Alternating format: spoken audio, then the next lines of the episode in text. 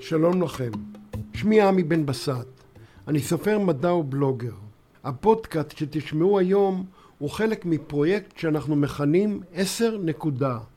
סדרת פודקאסטים קצרים המנסים בעשר דקות בלבד לגעת בקצוות של החוויה האנושית, לספר סיפורים לא ידועים, להעלות תמיהות, לזרוע ספקות, קצת להתריס, ובעיקר להציע תשובות עדכניות בשורה ארוכה של נושאים בתחומי מדע, היסטוריה, תרבות, חלל ועתיד.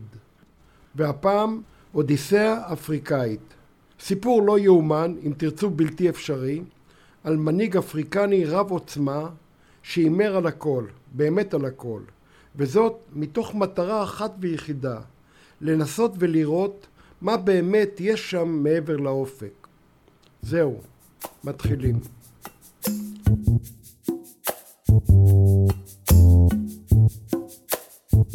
הסיפור כאמור הוא מהסוג הלא יאומן. המקורות ההיסטוריים שלו אינם שלמים, וחלקם נשען, כך נראה, על עולם הפולקלור והספרות העממית, אבל הנרטיב המתגבש הוא בהחלט אירוע יוצא דופן. אז תכירו בבקשה את אחד מגיבורי העלומים של ההיסטוריה, אבו בכר השני. אבו בכר מלך על המדינה הגדולה של מאלי אי שם בעשור הראשון של המאה ה-14. הוא היה עשיר מופלג, אבל הכסף שלו, לפחות במקרה הזה, היה מסתבר רק אמצעי למימוש פנטזיות. יום אחד מחליט המלך הגדול הזה, שעמד בראשה של אימפריה בעלת משאבים ועוצמה אדירה, לעזוב את הכל מאחוריו ולצאת למסע עתיר סיכונים אל הלא נודע. הזמן כאמור, תחילת המאה ה-14.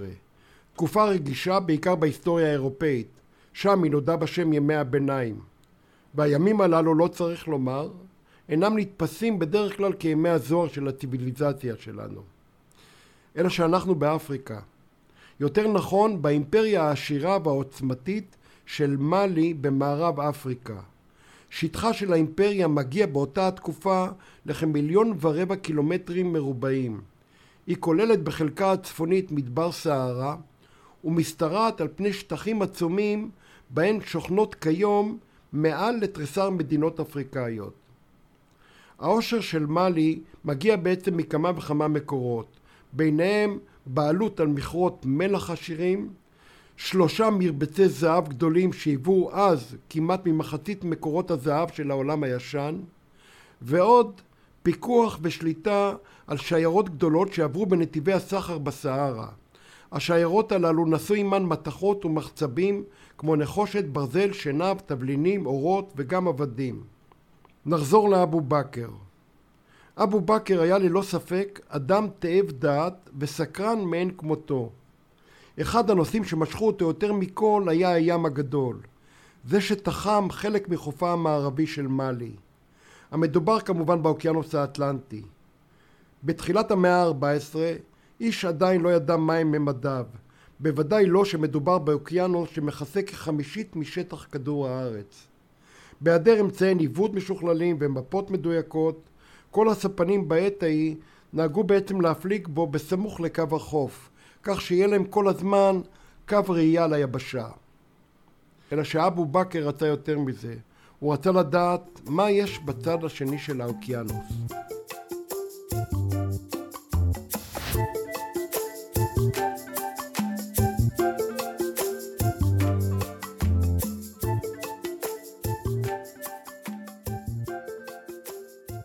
התיאור של מה שיקרה כעת לקוח מרשימות שכתב היסטוריון ערבי בשם אל-אומרי. אל-אומרי מביא סיפור שמספר לו שליט מצרי שיארח בביתו שבקהיר שנים אחר כך את שליט מאלי החדש ביורשו של אבו בכר, מוסא הראשון. אגב, מוסא הראשון עצמו שווה יותר מאזכור. המלך הזה יעלה למכה כשהוא עורך מסע הזוי ואקסטרווגנטי ברחבי הסהרה. מוסא הראשון גם נחשב עד היום כאדם העשיר בעולם. הונו נאמד אז בכספים של היום במאות מיליארדי דולרים. זהו מוסא הראשון.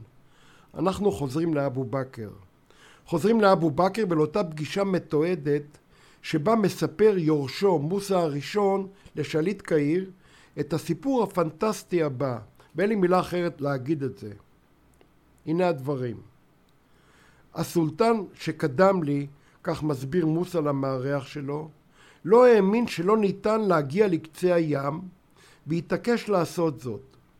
הוא צייד 200 ספינות מלאות באנשים, ועוד 200 ספינות מצוידות באספקה, כך שיספיקו להפלגה של מספר שנים. אחר כך הוא פגד על הקברניט של כל הצי הזה, שלא ישוב עד שיגיע לקצה הים. עד שיגיע לקצה הים, או שאספקת המזון שלו תיגמר. הצי הזה הפליג מערבה. עבר זמן רב, ואז חזרה רק ספינה אחת. שאלנו את רב החובל איזה חדשות הוא מביא איתו. הוא השיב לנו, או סולטן, הפלגנו זמן רב עד שהופיע בים הפתוח זרם מים חזק מאוד. ספינתי הייתה האחרונה במסע, האחרונות המשיכו קדימה. לא ראינו אותן יותר, הן לא חזרו. איננו יודעים מה עלה בגורלם. אלא שאבו בכר, כך מספר מוסא למארחו, לא השלים ממה שקרה. הוא הורה להכין צי של אלפיים ספינות, שמעתם נכון, אלף עבור עצמו ועבור האנשים שהוא ייקח איתו, ועוד אלף עבור מים ומצרכים, ואז הוא מינה אותי, מוסא, לממלא מקומו. אחר כך הוא יצא והפליג עם הצי הגדול לאוקיינוס. זו הייתה הפעם האחרונה שראינו אותו. עד כאן העדות של אלו מארי, והיא התיאור היחיד של המסע הזה. המסע הזה אינו מוזכר יותר במקורות, לא על ידי היסטוריונים ערבים ולא על ידי אחרים שכתבו בימי הביניים. אני מנסה לרגע לתאר לעצמי את נקודת ההתחלה. הארמדה העצומה הזאת של אלפיים ספינות משוטים ומפרשים שמתרכזת לה אי שם בחופי גמביה של היום ונערכת לקראת ההפלגה. המדובר, צריך לומר, בכמה עשרות אלפי בני אדם שיוצאים למסע בים הגדול והאינסופי, והכל מה שנראה כתוצאה של קפריזה אישית של אדם בודד. אבל איזו קפריזה?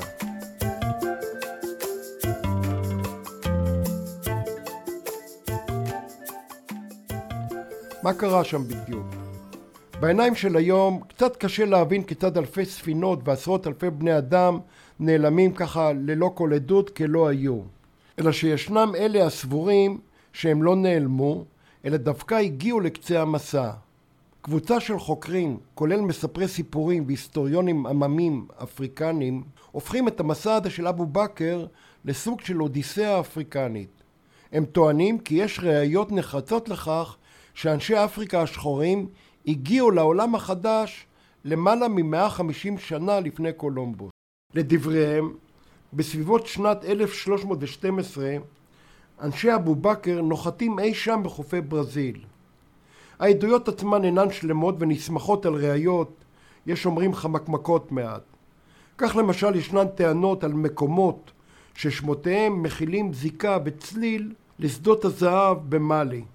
טענות אחרות מצביעות למשל על דיווחים של קולומבוס ואנשיו שראו אנשים שחורים ביבשת החדשה. עוד מדברים גם על אנליזות קימיות שנעשו של דגימות מתכת. הם לקחו דגימות מתכת שנמצאו בחניתות של ילידי המקום ומצאו שמה איזשהו קשר למקורות אפריקניים. הגיעו או לא הגיעו? קשה לדעת. מה שכן אפשר לקבוע בוודאות שדמותו של אבו בכר השני מייצגת בהחלט את אותה תכונה מופלאה שבה ניחנו כל אותם ממציאים ומגלים גדולים משחר ההיסטוריה. אותה תשוקה לנסות ולראות, ומתוך כך אולי גם לנסות ולהבין מה בדיוק מסתתר שם מעבר לאופק. אחת ההיסטוריוניות שעסקה באבו בכר המשילה אותו למנהיג מודרני שעומד בראש של מעצמה בעלת משאבים ועוצמה אדירה שמחליט ככה סתם יום אחד לעזוב את הכל לעזוב את המשרה ואת השררה וללמוד להיות אסטרונאוט. בכל זאת, על מנת שהוא יוכל לצאת למסע חקר במרחבי הגלקסיה. ממש כך.